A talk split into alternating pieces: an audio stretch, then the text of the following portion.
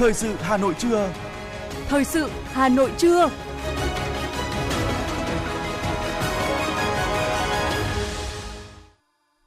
Mời quý vị và các bạn nghe chương trình thời sự trưa nay, thứ sáu ngày 25 tháng 11 năm 2022 với những nội dung đáng chú ý sau. Chủ tịch Quốc hội Vương Đình Huệ thăm Đại sứ quán Việt Nam tại Philippines. Việt Nam nằm trong 3 thị trường thanh toán điện tử lớn nhất Đông Nam Á. 115 ca tử vong do sốt xuất huyết từ đầu năm đến nay. Trong phần tin thế giới có những tin chính, Liên minh châu Âu chưa đạt được thỏa thuận trần giá khí đốt trong bối cảnh chia rẽ sâu sắc. Cháy tòa trung cư tại Tây Bắc Trung Quốc, 10 người thiệt mạng. Sau đây là nội dung chi tiết. Thưa quý vị và các bạn, trong khuôn khổ chuyến thăm chính thức Cộng hòa Philippines, chiều tối qua, Chủ tịch Quốc hội Vương Đình Huệ đã thăm, nói chuyện với cán bộ nhân viên Đại sứ quán Việt Nam tại Philippines. Trò chuyện với cán bộ Đại sứ quán Việt Nam tại Philippines, Chủ tịch Quốc hội đã thông báo về các cuộc gặp lãnh đạo cấp cao trong chuyến thăm chính thức Philippines để bàn về nhiều vấn đề liên quan đến quan hệ nghị viện hai nước và các hợp tác trong nhiều lĩnh vực mà hai bên cùng quan tâm. Trên cơ sở những kết quả đó, Chủ tịch Quốc hội đề nghị từ chuyến thăm này, Đại sứ quán sẽ có công điện báo cáo để tiếp tục thúc đẩy quan hệ hai nước. Trước mắt, trong chuyến thăm chính thức của Tổng thống Philippines sẽ thăm Việt Nam và Chủ tịch Thượng viện cũng đã xác nhận lời mời thăm Việt Nam trong năm 2023. Chủ tịch Quốc hội Vương Đình Huệ đề nghị cán bộ nhân viên đại sứ quán tiếp tục tăng cường đoàn kết, một lòng hướng về quê hương, dù làm ở vị trí công tác nào cũng đều nghĩ rằng thực hiện sứ mệnh quốc gia, làm điều lợi nhất cho đất nước, cho quê hương theo phương châm góp gió thành bão, đặc biệt là trong năm 2023. Chủ tịch Quốc hội mong muốn đại sứ quán sẽ thành lập cộng đồng người Việt tại Philippines. Thưa quý vị, phiên họp thứ 17 của Ủy ban Thường vụ Quốc hội sẽ diễn ra trong một ngày là ngày 28 tháng 11 tới để xem xét cho ý kiến về nhiều nội dung quan trọng. Trong đó, Ủy ban Thường vụ Quốc hội sẽ cho ý kiến bước đầu về việc chuẩn bị kỳ họp bất thường lần thứ hai, kỳ họp thứ năm của Quốc hội. Tại phiên họp này, Ủy ban Thường vụ Quốc hội sẽ xem xét cho ý kiến về nhiều nội dung quan trọng. Cụ thể, Ủy ban Thường vụ Quốc hội tiến hành tổng kết kỳ họp thứ tư và cho ý kiến bước đầu về việc chuẩn bị kỳ họp bất thường lần thứ hai, kỳ họp thứ năm của Quốc hội đồng thời cho ý kiến về việc ký thỏa thuận giữa chính phủ Việt Nam và chính phủ Hoa Kỳ về các điều kiện cải tạo, xây dựng và bảo trì các tòa nhà có liên quan đến các cơ quan ngoại giao và lãnh sự hai bên thỏa thuận COCA. Về công tác nhân sự, Ủy ban Thường vụ Quốc hội sẽ xem xét phê chuẩn đề nghị của Thủ tướng Chính phủ về việc bổ nhiệm và miễn nhiệm đại sứ đặc mệnh toàn quyền của Cộng hòa xã hội chủ nghĩa Việt Nam. Đối với các vấn đề quan trọng khác, Ủy ban Thường vụ Quốc hội sẽ xem xét việc phân bổ vốn đầu tư phát triển nguồn ngân sách trung ương giai đoạn 2021-2025 còn lại của ba chương trình mục tiêu quốc gia và bổ sung vốn nước ngoài cho chương trình mục tiêu quốc gia xây dựng nông thôn mới giai đoạn 2021-2025. Đoàn khảo sát của Ban dân vận Thành ủy Hà Nội do Phó trưởng Ban dân vận Thành ủy Phùng Văn Dũng làm trưởng đoàn đã làm việc với huyện ủy Mê Linh về kết quả 5 năm thực hiện chỉ thị số 18 của Bộ Chính trị về việc thực hiện nghị quyết số 25 của Ban chấp hành Trung ương Đảng khóa 9 về công tác tôn giáo trong tình hình mới. Cùng tham gia đoàn khảo sát có đại diện lãnh đạo một số sở ban ngành thành phố. Phát biểu kết luận buổi làm việc, Phó trưởng ban dân vận Thành ủy Phùng Văn Dũng đánh giá cao những kết quả của huyện Mê Linh đạt được trong 5 năm qua để tiếp tục triển khai thực hiện tốt công tác tôn giáo trong thời gian tới. Đồng chí Phùng Văn Dũng đề nghị huyện Mê Linh tiếp tục triển khai tuyên truyền các chủ trương của Đảng, chính sách pháp luật của nhà nước về tôn giáo đến cán bộ, đảng viên, công chức, viên chức, người lao động và nhân dân. Đặc biệt, huyện lưu ý xây dựng mối quan hệ gắn bó đoàn kết giữa cấp ủy chính quyền địa phương với các chức sắc, chức việc, người đứng đầu các cơ sở tôn giáo trên địa bàn, đẩy mạnh các phong trào thi đua yêu nước, các cuộc vận động, thực hiện tốt phương châm sống tốt đời, đẹp đạo, đạo pháp, dân tộc, chủ nghĩa xã hội trong quần chúng tín đồ tôn giáo. Phó trưởng ban dân vận thành ủy khẳng định các ý kiến đóng góp của các đại biểu tại buổi làm việc sẽ được tiếp thu, tổng hợp báo cáo ban thường vụ thành ủy.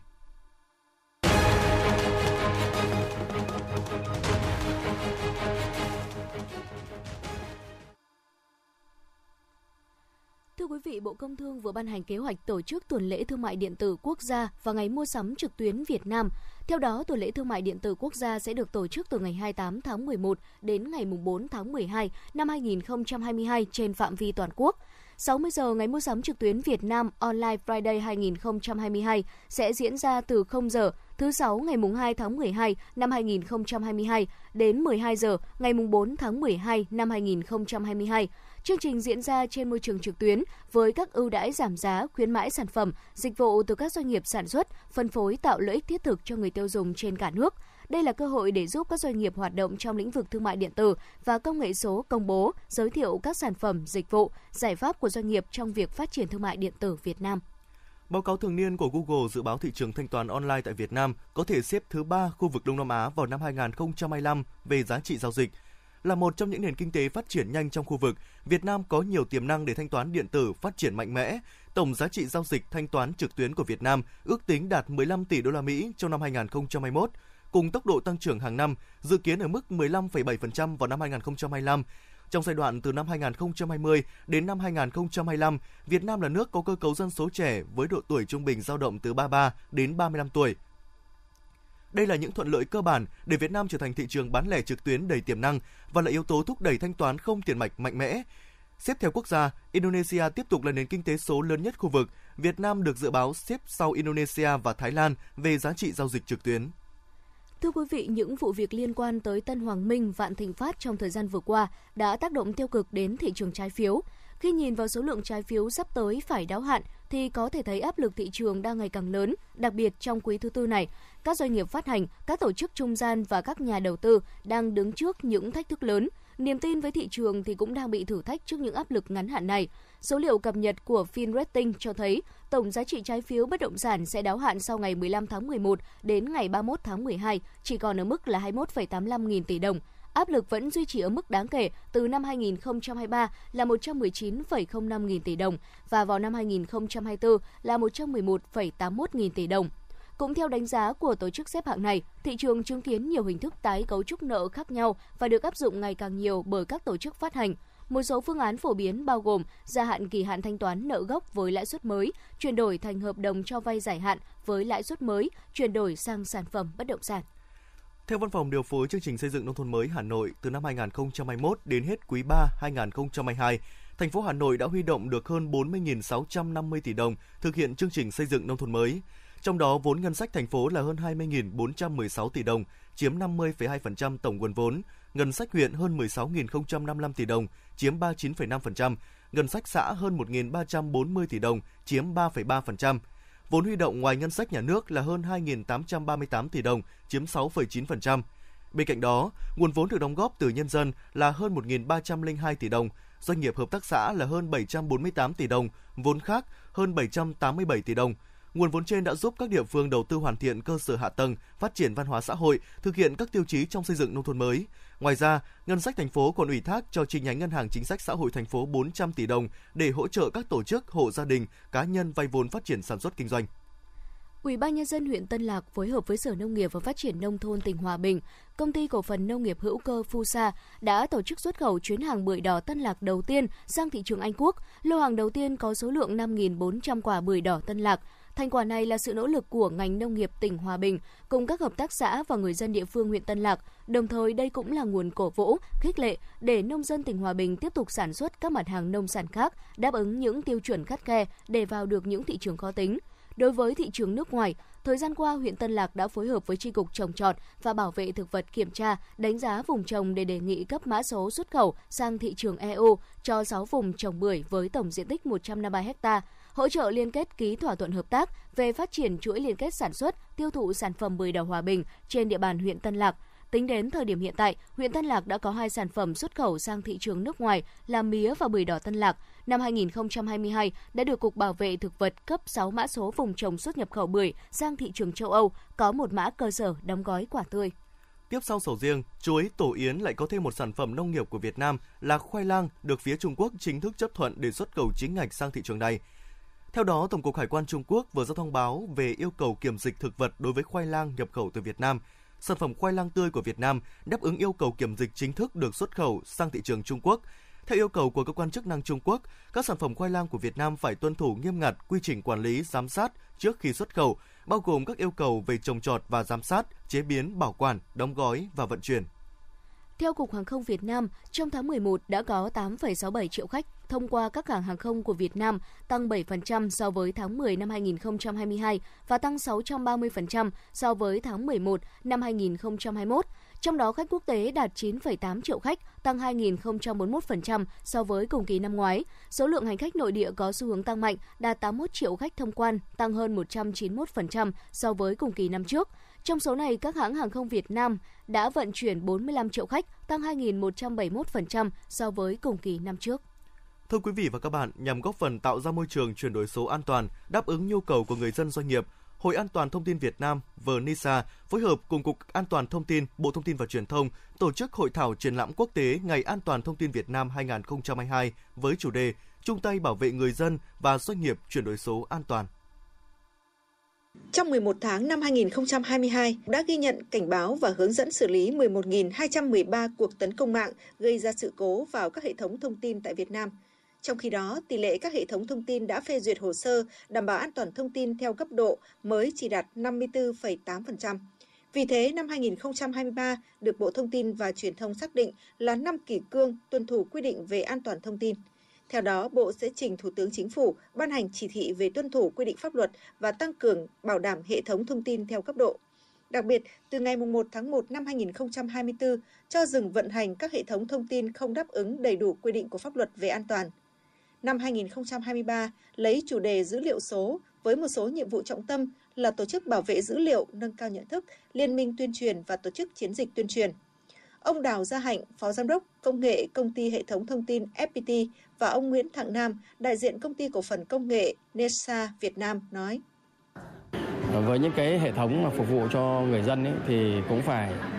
tăng cường an ninh hơn, đặc biệt là mặt về mặt tôi không nghĩ mặt công nghệ nhiều nhưng về mặt chính sách chính sách làm sao để đảm bảo là cái việc diễn ra những cái vụ lừa đảo nó phải được hạn chế nhất với việc nhân cao nhận thức từ toàn bộ mọi người từ lãnh đạo nhân viên cũng như tất cả các tổ chức thì điều đó sẽ giúp cho toàn bộ những cái tổ chức những cái đơn vị có cái kiến thức về an ninh mạng bằng bằng duy nhất bằng cách đó thì thì toàn bộ những hệ thống của chúng ta sẽ được an toàn hơn thay vì là chúng ta không thể tự tin vào một cái sản phẩm hay một cái giải pháp nào được cả. Để nâng cao nhận thức và trang bị kỹ năng an toàn thông tin cho tất cả người sử dụng internet, tại sự kiện Liên minh tuyên truyền nâng cao nhận thức, kỹ năng đảm bảo an toàn thông tin cho người dân trên không gian mạng đã chính thức được thành lập. Thời gian tới, Liên minh sẽ cung cấp nhiều công cụ kỹ thuật góp phần bảo vệ người dân trên không gian mạng. Ông Nguyễn Vũ Anh, Tổng Giám đốc Trình Duyệt Cốc Cốc cho biết. Cốc Cốc sẽ cùng tham gia để phát triển mấy cái nội dung để uh, nâng cao nhận thức của người dùng và sẽ tổ chức cùng tổ chức uh, một số chiến dịch hay là cuộc thi để uh, coi như là cái lan tỏa cái nội dung đấy ở cho cả nước. Thời gian tới, Bộ Thông tin và Truyền thông sẽ ưu tiên thúc đẩy phát triển các ý tưởng, giải pháp an toàn thông tin mạng sáng tạo xuất sắc, phục vụ lợi ích quốc gia và bảo vệ người dân trên không gian mạng. Bộ Thông tin và Truyền thông kêu gọi Hiệp hội Doanh nghiệp An toàn Thông tin mạng hãy chung tay cùng Bộ trong quá trình đưa Việt Nam trở thành quốc gia tự chủ về công nghệ, sản phẩm, dịch vụ an toàn thông tin mạng.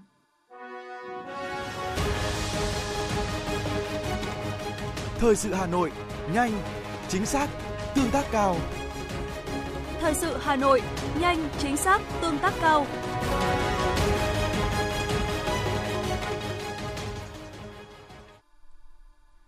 Thưa quý vị, nhà thầu tư vấn dự án vừa có thông báo sẽ bắt đầu vận hành thử tuyến metro nhổn ga Hà Nội. Cụ thể, hệ thống metro nhổn ga Hà Nội đoạn trên cao được vận hành theo hai biểu đồ chạy tàu ngày, thời gian từ 9 giờ đến 19 giờ, với số đoàn tàu tối đa từ 4 đến 8 đoàn tàu chạy trong 5 ngày nối tiếp. Hiệu suất hoạt động của hệ thống được tóm tắt báo cáo trong cuộc họp sau 19 giờ tối mỗi ngày chạy tàu. Trường hợp mục tiêu hiệu suất chạy thử trong 5 ngày liên tiếp không đạt được, nếu tính khả dụng của hệ thống đạt dưới 98%, việc chạy thử sẽ được kéo dài đến khi đạt kết quả. Giai đoạn 2 diễn ra ngay sau khi đánh giá hiệu suất Grams với 5 kịch bản vận hành đoàn tàu hạn chế ở các chế độ mất điện kéo trên toàn tuyến, mất điện kéo ở một đoạn trên tuyến, mất nguồn cấp điện phụ trợ, phát hiện cháy tại một ga và tàu cứu hộ trên tuyến chính. Việc chạy thử hệ thống metro nhổn ga Hà Nội trong môi trường hạn chế sẽ được xem là kết thúc khi tất cả các thử nghiệm, các thử nghiệm đều đạt. Thưa quý vị, dịch sốt xuất huyết đang ở giai đoạn cao điểm và vẫn có nguy cơ gia tăng, đặc biệt tại khu vực miền Bắc và miền Trung. Trong đó, các địa phương ghi nhận số mắc liên tục tăng cao trong các tuần gần đây là Hà Nội, Quảng Nam, Quảng Bình và Bình Thuận. Tích lũy từ đầu năm đến nay, cả nước đã ghi nhận 314.271 trường hợp mắc sốt xuất huyết, 115 trường hợp tử vong. Trước nguy cơ dịch bùng phát kéo dài lan rộng, Bộ Y tế đề nghị các địa phương huy động các lực lượng triển khai ngay chiến dịch diệt loang quang, bọ gậy, đảm bảo tất cả các hộ gia đình tại vùng có dịch và có nguy cơ phải được kiểm tra, giám sát các bể, dụng cụ chứa nước, các vận dụng, đồ phế thải, nơi sinh sản của muỗi để tiến hành các hình thức tiêu diệt bọ gậy. Sáng nay, Bệnh viện Bạch Mai đã tổ chức chương trình trao quà và khám chữa bệnh từ thiện cho người dân xã Phú Lâm, huyện Tiên Du, tỉnh Bắc Ninh. Là bệnh viện hạng đặc biệt, bệnh viện Bạch Mai luôn có trách nhiệm đem y tế kỹ thuật cao đến nhân dân, đồng thời hỗ trợ đồng nghiệp tuyến dưới được cập nhật kiến thức điều trị mới, từ đó nâng cao năng lực khám chữa bệnh cho nhân dân. Phát biểu tại chương trình, Phó giáo sư tiến sĩ Đặng Hùng Minh, Phó Chủ tịch Công đoàn, Phó trưởng khoa khám bệnh Bệnh viện Bạch Mai cho biết, với mục tiêu lấy người bệnh làm trung tâm, trong những năm qua, bệnh viện luôn quan tâm ưu tiên, ưu tiên nguồn lực để thực hiện nhiều chương trình trợ giúp xã hội, tạo điều kiện thuận lợi để hỗ trợ người bệnh hiểm nghèo có hoàn cảnh khó khăn được khám chữa bệnh. Tại chương trình, đoàn công tác của bệnh viện Bạch Mai cũng truyền thông giáo dục sức khỏe cộng đồng về tuân thủ điều trị và cách dự phòng bệnh lý tăng huyết áp. Với các chuyên gia đầu ngành về hô hấp tim mạch, Nhi chương trình sẽ khám phá miễn phí tổng quát, phát hiện sớm các dấu hiệu bệnh ở giai đoạn đầu, trao quà cho người dân có hoàn cảnh khó khăn thuộc hộ nghèo và cận nghèo trên địa bàn thị xã Phú Lâm. Cục Việc làm Bộ Lao động Thương binh và Xã hội vừa phối hợp với Tổ chức Lao động Quốc tế đã tổ chức hội thảo tăng cường phương pháp dự báo cung cầu thị trường lao động.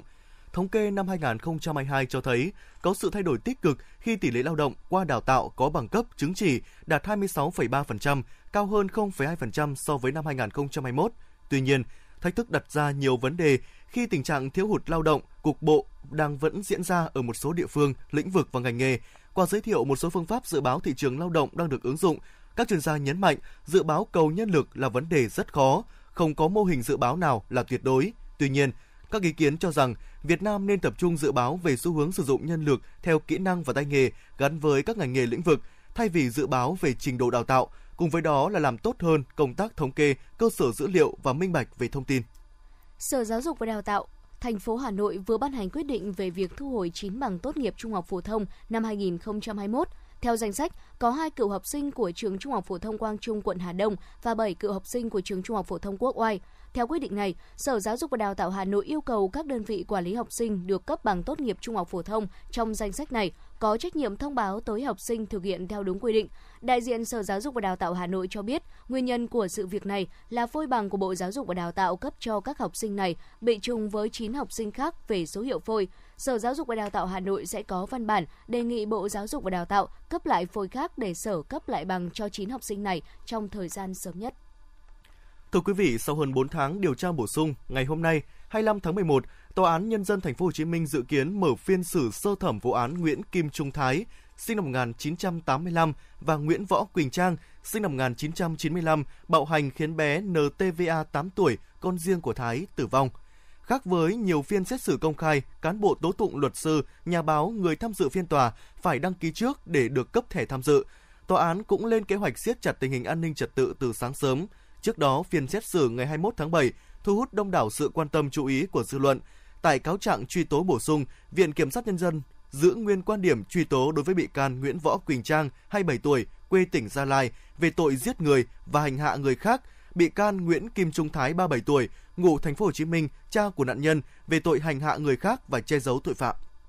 Công an Hà Nội cảnh báo nhận diện thủ đoạn lừa đảo mới của tội phạm công nghệ cao. Cụ thể, thời gian qua, nhiều cá nhân nhận được đường dẫn website, app giao dịch sử dụng công nghệ truyền thông, báo chí, quảng bá cho các sản phẩm, dịch vụ của các đối tượng trên mạng xã hội để giao dịch mua bán chứng khoán mục đích huy động vốn của các nhà đầu tư, sau đó chiếm đoạt tiền. Công an thành phố Hà Nội đề nghị Ủy ban Chứng khoán Nhà nước, Sở giao dịch chứng khoán thành phố Hà Nội tăng cường cảnh báo đến các công ty chứng khoán thành viên và các công ty chứng khoán trên địa bàn thành phố Hà Nội cảnh báo liên tục, thường xuyên phương thức thủ đoạn phạm tội nêu trên đến khách hàng bằng nhiều hình thức như email, SMS, trực tiếp tại quầy trên app của công ty và tăng cường công tác đảm bảo an ninh, an toàn thông tin. Công ty cổ phần vận tải đường sắt Hà Nội cảnh báo hành khách mua vé tàu này sẽ đối diện nguy cơ không được đi tàu hoặc bị phạt.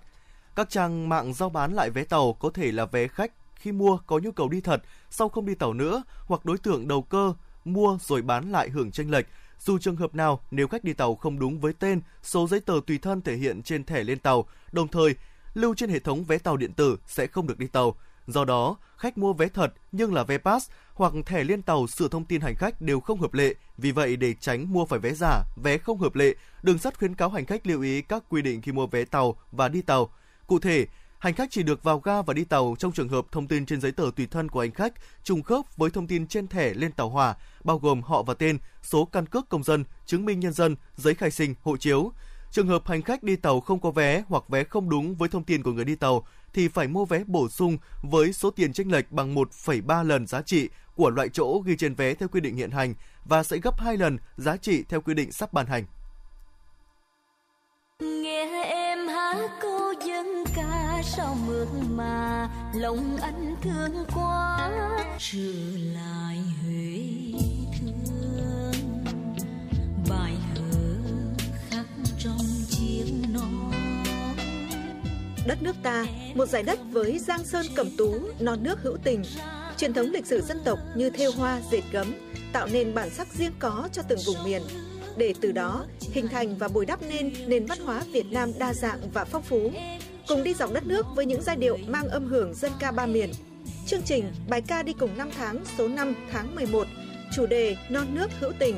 Trực tiếp lúc 20 giờ ngày 26 tháng 11 năm 2022 trên sóng của Đài Phát thanh Truyền hình Hà Nội và các nền tảng số. Mời quý vị và các bạn đón xem. tìm người con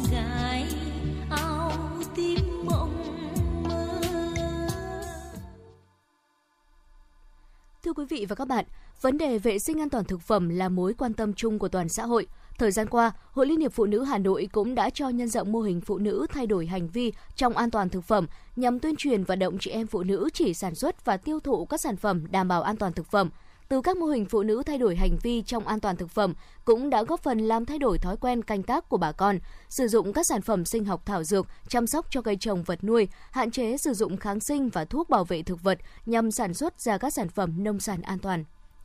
thôn Hoàng Trung, xã Hồng Dương vốn có nghề làm giò chả truyền thống. Cái nghề đã nuôi sống bao thế hệ người trong thôn. Đối với gia đình bà Đỗ Thị Lịch, số nhà 86 thôn Hoàng Trung cũng đã theo nghề từ nhỏ. Trước mối lo về vấn đề vệ sinh an toàn thực phẩm, gia đình bà Đỗ Thị Lịch luôn lựa chọn thực phẩm an toàn, truy xuất được nguồn gốc, không sử dụng phụ gia vào sản phẩm. Trong quá trình sản xuất, gia đình bà luôn vệ sinh sạch sẽ thiết bị máy móc để tạo ra các sản phẩm an toàn, chất lượng, cung cấp cho người tiêu dùng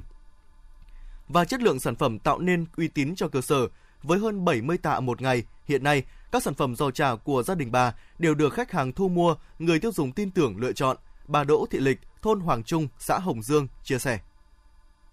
Vâng, nói chung là ngày bình thường thì cũng độ 70 cân và ngày mùng 1 ngày rằm thì tầm độ một tạ hoặc dư một tạ. Còn những ngày Tết thì nó là nhiều. Thế nhưng mà được cái là khách quen lâu rồi.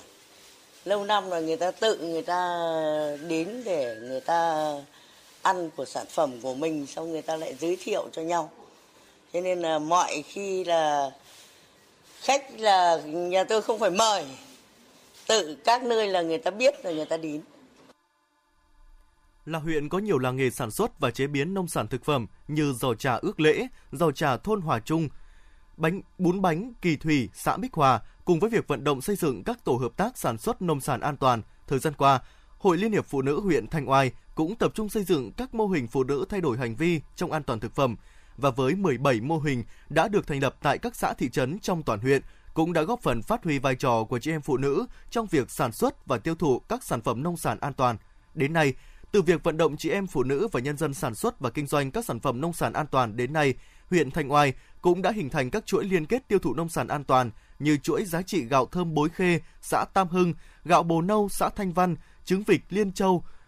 Bà Nguyễn Thúy Mai, Chủ tịch Hội Liên hiệp Phụ nữ huyện Thanh Oai cho hay. Thì Hội Phụ nữ huyện Thanh Oai đã tập trung chỉ đạo các cơ sở hội đẩy mạnh công tác tuyên truyền à, sâu rộng, vận động à, hỗ trợ hội viên phụ nữ thay đổi tư duy à, nhận thức về phát triển nông nghiệp. Đồng thời thì sẽ khuyến khích phụ nữ mạnh dạn khởi nghiệp hỗ trợ thành lập các tổ hợp tác doanh nghiệp do phụ nữ làm chủ để phát triển kinh tế khu vực nông thôn. Thì đặc biệt thì đã chúng tôi đã thành lập được à, một tổ hợp tác để chế biến thực phẩm an toàn tại à, xã Phước Khê, hai tổ à, hợp tác sản xuất rau quả an toàn tại xã Kim An và Xuân Dương. Và cũng cho ra mắt là trong những năm qua thì đã cho ra mắt được 17 chi hội phụ nữ thay đổi hành vi trong an toàn thực phẩm. Tại các xã như Cao Viên, Thanh Cao, Thanh Mai, Tân Ước, Cao Dương và Xuân Dương. Đối với huyện Thường Tín, hiện có 15 mô hình ứng dụng nông nghiệp công nghệ cao của 17 tổ chức và cá nhân, 14 chuỗi liên kết, trong đó có 7 chuỗi liên kết trồng trọt, 2 chuỗi liên kết chăn nuôi và 5 chuỗi liên kết giết mổ. Sau khi đạt chuẩn huyện nông thôn mới, huyện Thường Tín cũng đang tập trung xây dựng các mô hình chuyển đổi theo hướng hữu cơ ứng dụng công nghệ cao với mục tiêu nâng cao thu nhập cho bà con nông dân. Trong tiến trình đó, Hội Liên hiệp Phụ nữ huyện Thường Tín cũng đóng vai trò quan trọng trong hoạt động tuyên truyền, xây dựng các mô hình khởi nghiệp, hình thành các chuỗi liên kết tiêu thụ nông sản an toàn. Chị Nguyễn Thị Thanh Nhàn, Chủ tịch Hội Liên hiệp Phụ nữ huyện Thường Tín cho biết. Thì à, các chị em cũng là tuyên truyền vận động tới hội viên phụ nữ của mình để à, cùng nhau làm sao mà thực hiện à, cam kết việc đó hàng trồng rau an toàn. Hiện nay thì trên địa bàn huyện Thường Tín tôi có rất nhiều à, các đơn vị là thực phẩm à, đó là à, làm nông nghiệp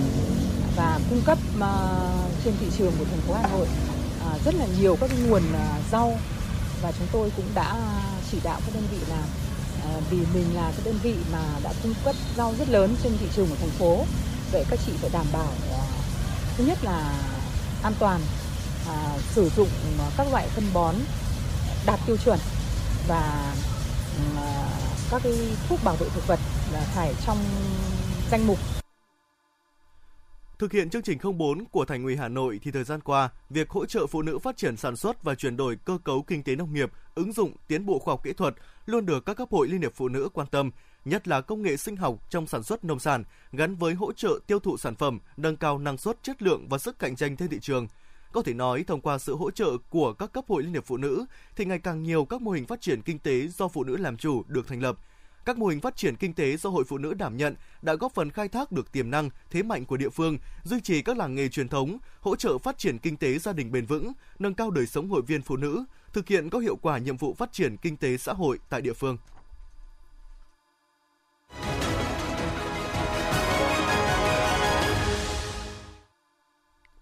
Xin được chuyển sang phần tin thế giới. Thưa quý vị, Chủ tịch Hội đồng châu Âu ông Charles Michael sẽ có chuyến thăm Trung Quốc vào đầu tháng 12 năm nay trong nỗ lực thuyết phục Trung Quốc gây ảnh hưởng với Nga để dừng cuộc xung đột tại Ukraine cũng như giảm mức thâm hụt thương mại của EU trong quan hệ với Trung Quốc. Theo cổng điện tử chính thức của Hội đồng châu Âu, chuyến thăm đến Trung Quốc của Chủ tịch Charles Michael sẽ diễn ra vào ngày 1 tháng 12 tới và nhà lãnh đạo châu Âu sẽ có các cuộc gặp với Chủ tịch Tập Cận Bình hay Thủ tướng Lý Khắc Cường.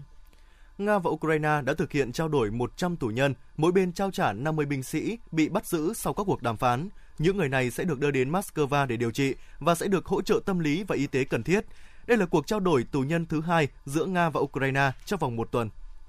Nhóm phiến quân M23 cho biết lệnh ngừng bắn giữa Cộng hòa Dân chủ Congo và Rwanda được công bố một ngày trước đó không thực sự khiến họ lo ngại, đồng thời kêu gọi đối thoại trực tiếp với chính phủ Cộng hòa Dân chủ Congo. Phiến quân M23 đã không hoạt động trong nhiều năm nhưng đã nối lại các cuộc nổi dậy vào cuối năm ngoái. Phía Cộng hòa Dân chủ Congo cáo buộc Rwanda hỗ trợ tích cực nhóm này, điều mà Rwanda hoàn toàn bác bỏ. Phiến quân gần đây đã chiếm được phần lớn lãnh thổ ở phía bắc Goma, thủ phủ của tỉnh Bắc Kivu của Cộng hòa Dân chủ Congo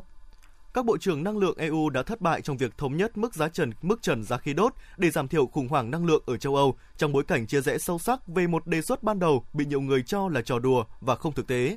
Tại cuộc họp giữa các bộ trưởng năng lượng EU ở Brussels, một số đại biểu tham dự đã phàn nàn rằng đề xuất trần giá khí đốt được Ủy ban châu Âu công bố chỉ hai ngày trước đó rõ ràng được thiết kế để không bao giờ được sử dụng. Iran sẵn sàng đáp ứng nhu cầu năng lượng của Ấn Độ là khẳng định của Thứ trưởng Ngoại giao Iran Ali Bagheri đưa ra tại cuộc tham vấn chính trị giữa Bộ Ngoại giao hai nước tại thủ đô New Delhi, Ấn Độ. Tại cuộc tham vấn, ông Ali Bagheri cho biết hai quốc gia có nhiều hình thức hợp tác khác nhau trong lĩnh vực kinh tế. Iran với nguồn tài nguyên năng lượng khổng lồ có thể cung cấp năng lượng cho Ấn Độ và góp phần đảm bảo an ninh năng lượng của nước này. Mặt khác, Ấn Độ là nhà cung cấp lương thực chính và có thể đóng góp vào an ninh lương thực của Iran. Thưa quý vị và các bạn, ít nhất 10 người đã thiệt mạng và 9 người bị thương trong một vụ hỏa hoạn xảy ra tại tòa trung cư ở thủ phủ Urumqi của khu tự trị Tân Cương, Tây Bắc Trung Quốc tối ngày 24 tháng 11. Giới chức địa phương cho biết lửa bùng phát vào khoảng 20 giờ theo giờ địa phương tại một tòa nhà cao tầng ở quận Thiên Sơn và được dập tắt vào khoảng 22 giờ 35 phút. Ít nhất 10 người đã thiệt mạng dù được điều trị tích cực, trong khi đó 9 người bị thương nhẹ. Nhà chức trách đang điều tra làm rõ nguyên nhân vụ cháy. Dự báo thời tiết vùng châu thổ sông Hồng và khu vực Hà Nội chiều và tối ngày 25 tháng 11 năm 2022. Vùng đồng bằng Bắc Bộ có mưa mưa rào và có nơi có rông, nhiệt độ từ 22 đến 26 độ C. Vùng núi Ba Vì Sơn Tây có lúc có mưa mưa rào, nhiệt độ từ 22 đến 25 độ C. Ngoại thành từ Phúc Thọ tới Hà Đông có lúc có mưa mưa rào, nhiệt độ từ 23 đến 25 độ C. Phía Nam từ Thanh Ngoai Thường Tín đến Ứng Hòa có lúc có mưa mưa rào, nhiệt độ từ 23 đến 25 độ C. Khu vực Mê Linh, Đông Anh, Sóc Sơn có lúc có mưa rào và rông, nhiệt độ từ 22 đến 24 độ C. Khu vực trung tâm thành phố Hà Nội có lúc có mưa và mưa rào, nhiệt độ từ 23 đến 25 độ C.